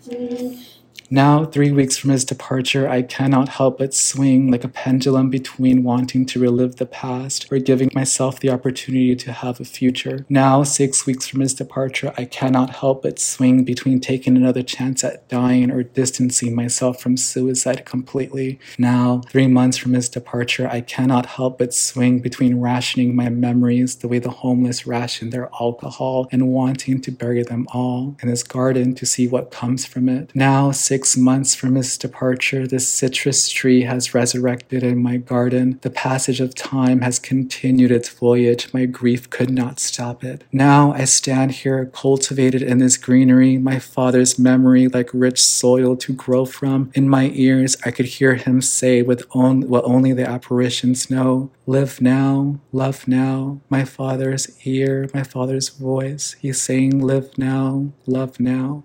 That's it. Oh my god, I'm crying. Oh, Oh my god. oh my god, you guys are actually crying. yeah, that's so. That's. Oh my god, there's no word. Yeah, I'm like a little bit Thanks, speechless. Chloe. like trying like sir. the way like you're making my emotionally stunted ass like stop like a baby right now. I feel like everybody who has ever lost somebody could relate to that Yeah. Because that's so you. powerful. Like the oh the, the She's. Uh, they're actually now. crying. Um, Don't put us on the I'm spot like that. now. no because it was, like- it's beautiful. Thank you. And there's just moments, like mm. moments where I like I felt that. I felt like Yeah. what you felt in that moment and I was like, I literally mm. Lived that. I lived that. And Yeah. and and to see that someone else like lived that too yeah. Is one thing, but like the way that like I was like, devastated, my heart was breaking. But now like my heart is breaking for you because like you went that you went through You that felt too. that pain. And like felt that pain. that's just something that you can't really describe unless you've been through it, you know? So Yeah. I think that that's really powerful view and like really brave and strong and courageous and just like so I, I'm just speechless. You speechless. wrote it in such a beautiful way. Yeah. Yeah. Such a beautiful And it was one of those rare poems where I I don't really write that many poems to begin with. Like I mm-hmm. really just write a couple of poems and I like I said like with this one I I kind of stop myself and come back to it to reflect on it and stuff. So I mostly just have a couple of like really important poems that I have. Yeah. But this one was one of the few ones where I wrote the majority of it right within those 2 hours after my father's because it just came out of me. And I don't know how your writing process is like, but for me I like to well when this was happening I I just had a lot of things in my head, a lot of words were coming to my brain to the point where I had to grab like this notebook and this pen that's in my glove box in my car and I was just like writing and scribbling like not necessarily like a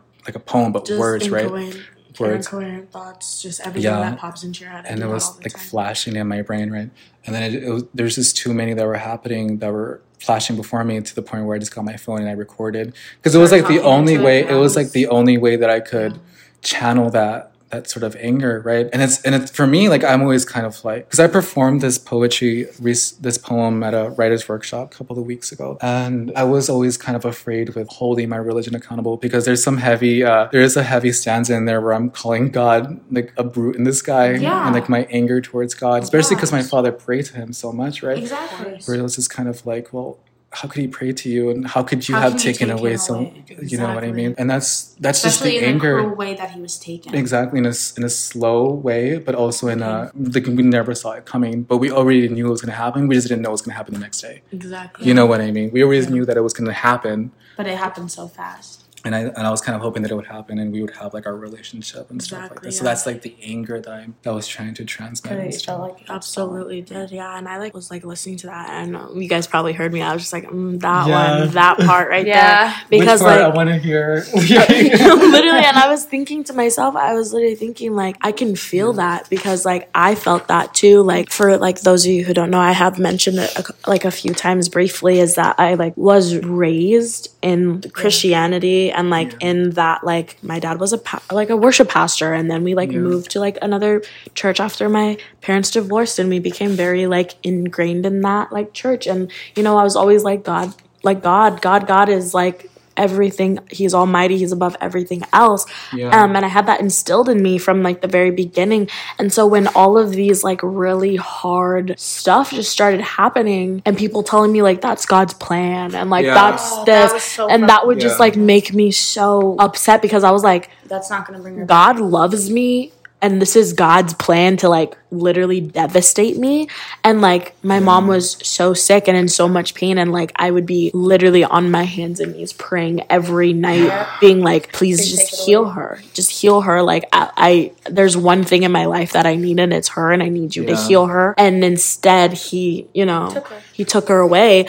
And I, for a long time, I battled with like the turmoil of like being so angry with God, Yeah. but also feeling like guilt within myself for Yeah. being like, well, she's like free And we're being and not she's she's at peace. And is it selfish of me to Yeah. like to be like, well, now like you you found your peace, but now I'll forever feel it. Yeah. I will forever feel Wow. that pain. So, Yeah. but like, So and- what- yeah. yeah, and so I I I heard that and I was like, Yeah. that part. Exactly. And also, um, I don't know if you felt the same way too, but like I always, I've always been told like um, what annoys me the most is when people say you're gonna grow so much from this.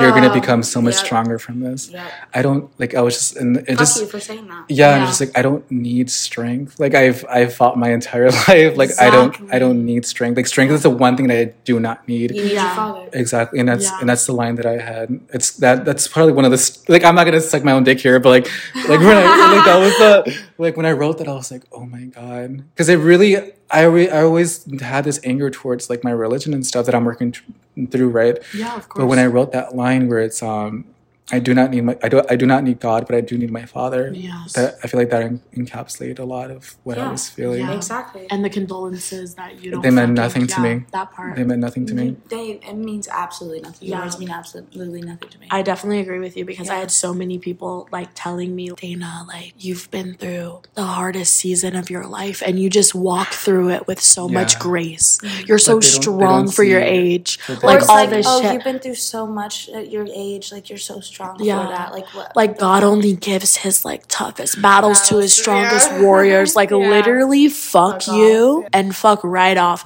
Because like why do you think that that like will make someone feel better about literally like losing their parent like you said being so depressed that you consider like do i even belong like living on this earth anymore Without them, yeah. like how do i continue on without this person who's everything to me how do i all i feel is sadness and anger and despair and heartbreak and y and you're telling me that i'm so strong and graceful And also, they're essentially guilt tripping you for not believing hard enough. yeah. That's what they're. What it is. It's like if you're feeling this way, you must not be praying hard Or enough. you should be Yeah. thanking God for Exactly. you know taking her. her Yeah. Or, taking Or when him people talk taking about she's in how- heaven now yeah. Or when people She's talk in a better how, place. He's in a better place. or when people talk about how people have it worse than you.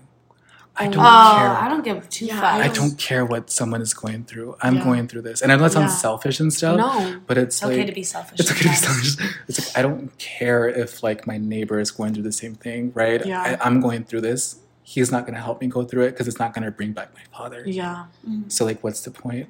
and every single person goes through their own fucking shit Mm-hmm. like it's not the same you can't just like group us you can't categorize Exactly. us who Yeah. feel grief or feel pain or feel all this and that like y- no Yeah. everyone is each individually going through their own journey and their own process and their own heartbreak so because like for me also um a lot of the when i would have conversations like when i actually performed this poem at a work at a workshop a couple weeks ago. Someone had asked me that um it's a really fucking ugly comment but he had asked me he's like why are you so devastated if you didn't have a relationship with your father That's not with? it. you know what i mean? Yeah. but it was kind of like, like that's the well, exact i'm why. devastated because i didn't have a relationship and now i can't and now i can't. have it. And it's the point that you guys were working Towards towards, that relationship, and he was understanding you, and he was accepting you, and you were doing the same, and you guys were, you guys were becoming Yeah. like you were understanding each other so much, and then all of a sudden God like took him away you from got you. that taste and you expect me not and to it be was mad? mad taken at away you? from Yeah. you yeah yeah. in the same way like Fuck to- you for that. I always tell Mikayla about like how mm-hmm. I always guys I joke about it because you know how I am with like emotions. I like Yeah. make a joke out of it. Yeah. But I always talk about how like I was, you know, adopted, like I was, you know, born in a third world country and like I, you know, like I was adopted like my, you know, biological mom like Yeah. Yeah. gave me a better life or whatever. And then like you know, God, quote unquote, like everyone said, I was so blessed. God blessed me with like a great life and an amazing family and this, this, and that. And then took that away. Yeah. Why would he give you something and then take it away like that? Like, what's that about? yeah. And so I definitely like feel that like when you feel cheated or you feel like kind of like robbed, Yeah. like because I felt that. Do you want me to read another poem? Yes. Yes. We're like, well, I'm like all of them. How long is this podcast? I don't even be? know. Two hours. I know. So this one is called Wounds, Wounds, Wounds. I embraced you with my weary arms, head half strong, upper lip still stiff, because that is what you taught me, because that is what made me strong, you said.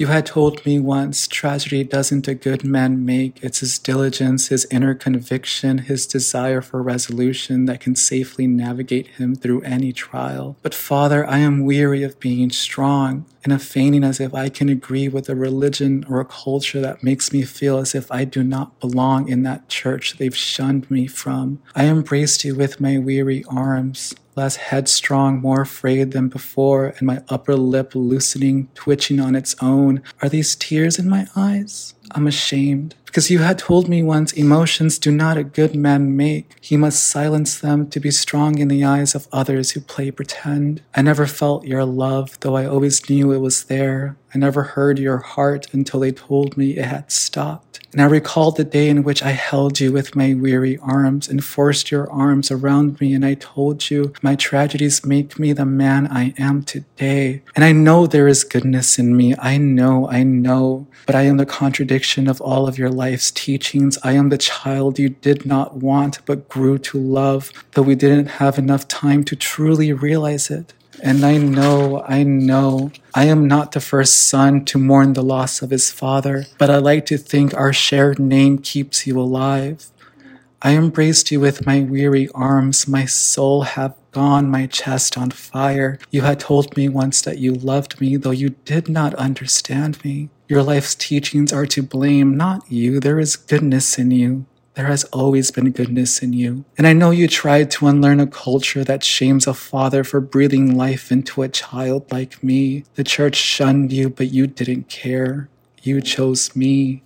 You chose me. And I recall the day you held me with your strong arms on the anniversary of that day, which I do not care to specify. And you had called me your son. Do you remember? You had said, mijo.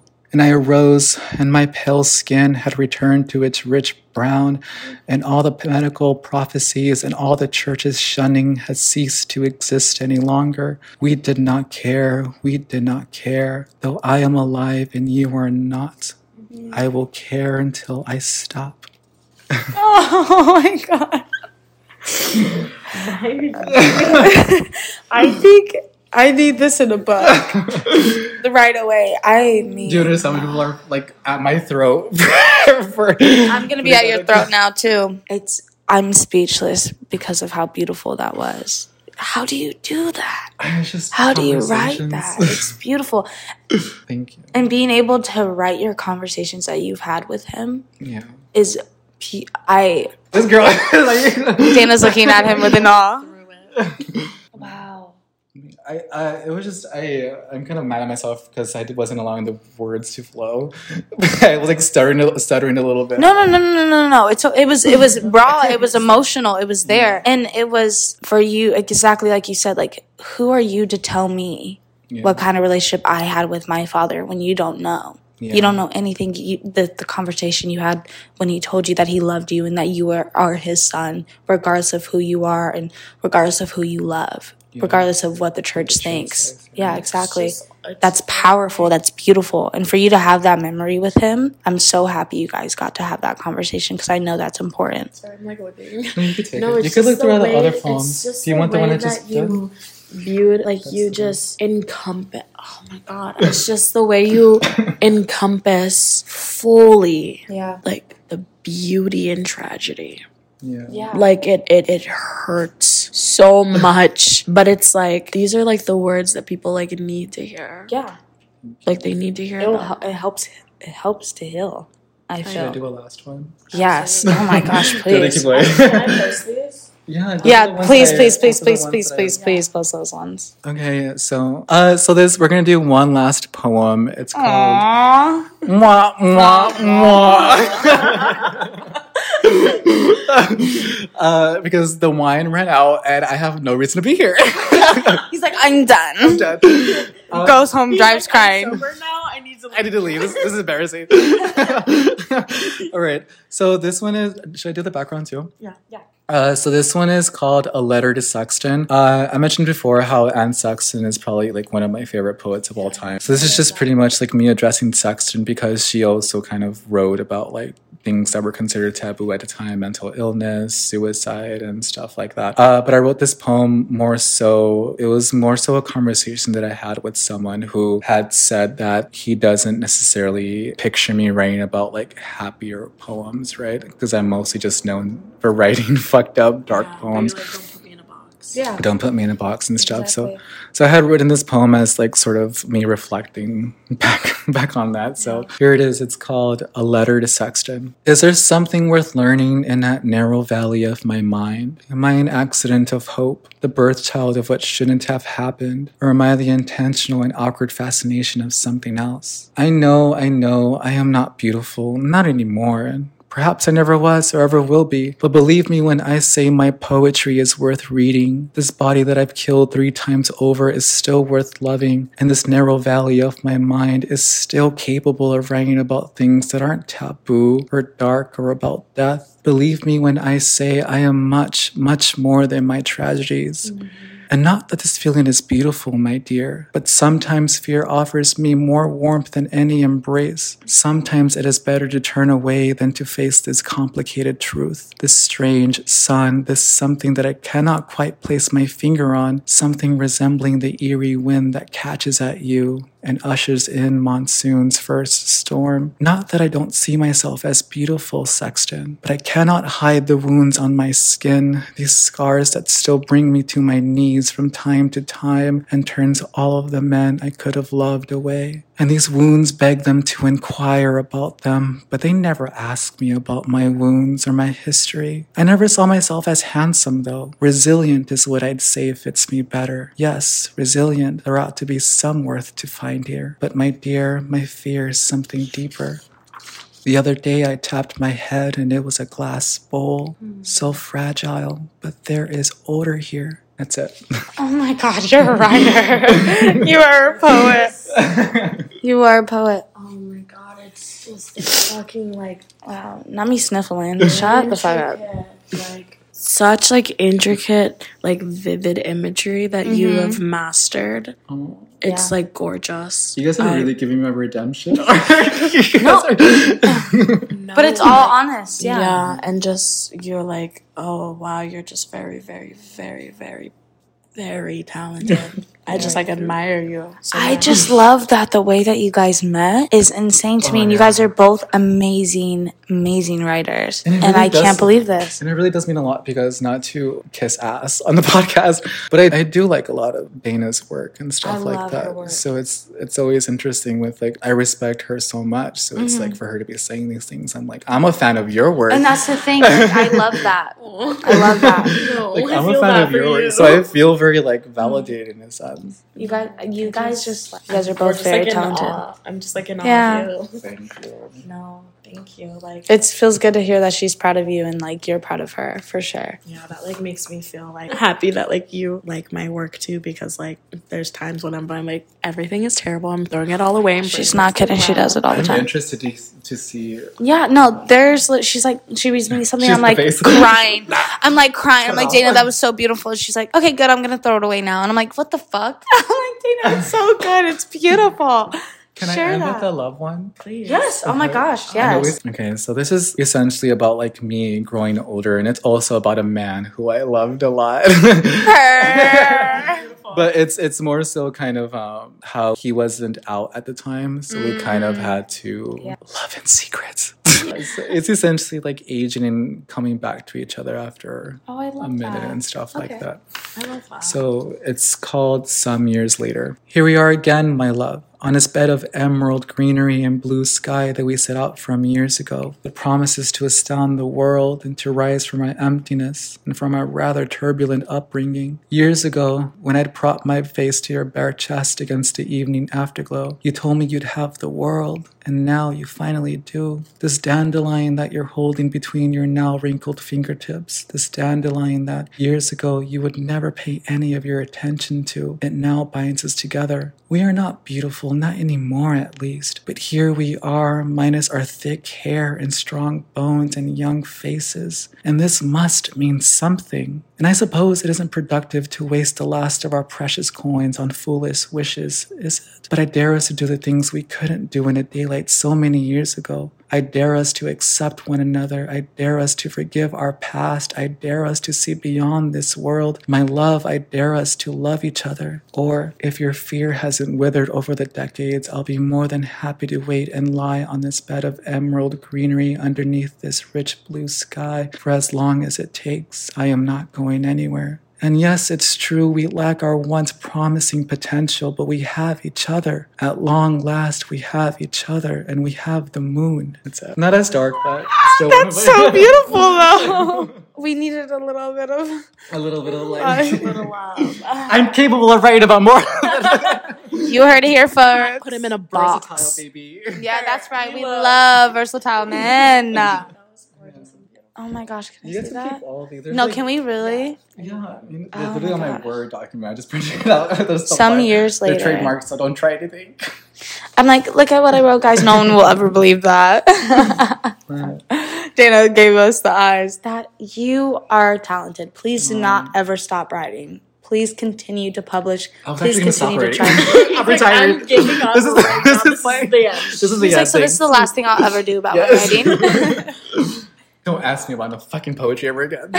no, please do. No, we will read the rest. And literally, I'm just so beyond like excited for you to. I'm just so happy that you've you you've like found yourself as a writer, and that you're like no longer like allowing like those other people to like be like, well, this is where you are, and this is where you should stay. And you're like, no, I'm more This is than who that you as a are. writer, Don't tell and me like here it is. And like Mm-hmm. also, I'm just so happy that like you're so like you're so in tune with your feelings, but also Yeah. you're like you're brave enough to just like express that, and that is so Yeah. s- thank you. terrifying, and it's so strong of you to do that. Mm-hmm. And like I I admire you because I'm like the way I could, but the way I won't.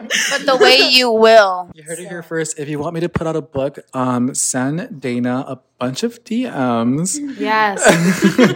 and tell her to do the same. No, I'm very, I'm very, very, very excited. I'm looking forward to this beautiful, beautiful collection to be published and to be sent to me in a PR box this time. Me too, please. Aw, thanks. Autographed, please. It's practically already done. I just have to put in the word to put it together. Okay, thank you. So we're ready. Oh, I'm ready for mine. Give you a week. I'll give you a I'm week. using This as PR. I'm using this as like like actually my release date. So what is architecture out next week. Thank you. Okay. pre-order now. Pre-order now. That. Pre-order stick is on New York Times. Thank you.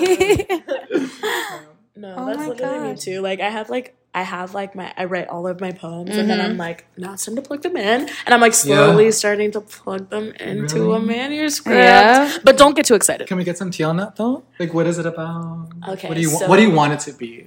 So basically, um my I guess this is like my brand. this is my brand is I always do it as like a gag or like a running joke is that the only way that I can um be like open and honest and truthful is to also encompass humor. yeah. um, just because it makes me feel less uncomfortable. Yeah. Um, but I've recently realized that like that doesn't have to be like a quote unquote gag. Like there is sarcasm and there is sincerity and they can go hand in hand with one another. Yeah. And so that's what this like hopefully this collection that I'm working on right now is is it's showing the raw, real, honest, albeit some dark Yeah. truths that I've been keeping, but also there's like that light, like humorous side of me mm-hmm. that is the side that I let everyone see, but now they're gonna see a whole new side of it too. Yeah. And so it's it's basically the collection covers the question like what two go better hand in hand than sarcasm and sincerity and you know choose your fighter. Oh, is that, the, is that the title? Yeah. Choose your fighter. It's gonna be sarcasm and sincerity. in the room? I'll get it right the fuck now. I'm like yeah, It's gonna be under a pseudonym. DMM. like no one's ever Nina gonna J. know. Francois. Oh, That's I'm what it's gonna gonna- be under. I'm gonna title it like I'm gonna be like, yeah, you can pick it up Barnes and Noble under the name Idiom Cactus Volleyball Broom. She literally just looked at things in our living room right now. It's actually her name's gonna be Dana J. Francois. So remember that, please. Dana J. Francois. And yours? Um, what's my name? I'm I'm deciding to do. No, what I what I okay full T. Um, well, yes, because I know.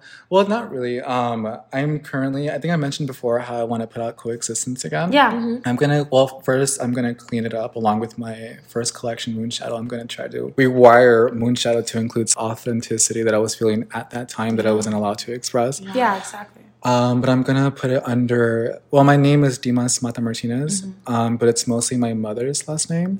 My father's name is Nieto Dimas Nieto, right? And so I'm gonna have it under Dimas Mata Martinez Nieto. I love that. So- okay, so Dimas, where can we find you? What social media do you have? Uh, thank you so much for asking. I would love to answer that question. no one has ever asked me that question before. Uh, you can find me at Age of Dimas on Instagram and keep on a lookout for my updated shop where I'm going to be posting most of my poetry. I just really want to step away from kind of like posting everything on social media Yeah, and have people kind of have my own sort of shop dedicated, my own little website dedicated to all of my poems and stuff where I'm truly allowed to express myself. I cannot tell you how many times I got flagged by Instagram because I've mentioned. So Instagram, learn your fucking lesson. For real. Stop reporting me. I think I get if I get reported one more time, my account gets banned. Oh shit. Yeah, it's been a lot. You're like, and we walk. And if you're watching and you're reporting my poems on Instagram, fuck you. Really fuck Let me you. be. So is that the only place that we could find you, or do you have any other? No, that's it. Okay, so do you want to say it one more time just in case? You can find me at Age of Dimas uh, on Instagram and keep on a lookout for my online shop. I don't have a name for it yet. Yes. It used to be Age of Dimas, but I'm on kind of like a rebranding. Perfect. We love that. Okay, awesome. Thank you so much for sharing uh, your poetry with us. Thank you so much for joining us tonight. Yeah, we Um, really appreciate it. And thank you, yeah, just for being so very open and honest and raw and real with us. We love that, and we love we loved like kind of getting like an insight into like who you are as a writer and mm-hmm. like uncensored and and just absolutely touched by your words. Honestly, like honestly, like ev- evoking such emotion. And I've said it before, and I'll say it again. He has this talent of making you feel the emotions behind his words, and it's very, very evident here today. and we were um, crying here. like by the time we were fucking ugly crying.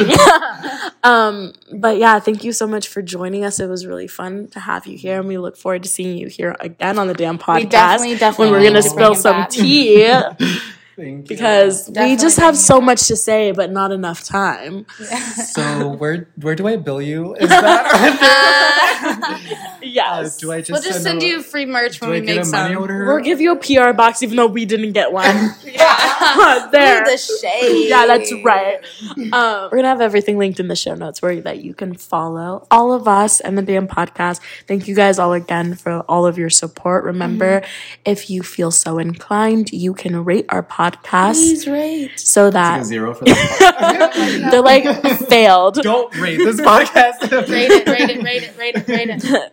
You could rate our podcast. That just lets us know that you enjoy listening and it also helps us get shown to more viewers so that we can also expand this little baby project that we've started. So we appreciate all the love and support we've gotten. And don't forget to email us. yeah, as we move forward, we want to, you know, we share our stories and we also want to share yours as well. Mm-hmm. So please, please, please email us your submissions. That is going to be at damnpodcastsubmissions at gmail.com. We will also have that linked in the show notes. Mm-hmm. So with that, so clean. I know. I'm impressed. Thank you. I'm like barely hanging on. No, she really is like crying in the club right now. Okay, so So, for any other writers out there, I am looking to start the process of having my own poetry shows. I in love Arizona.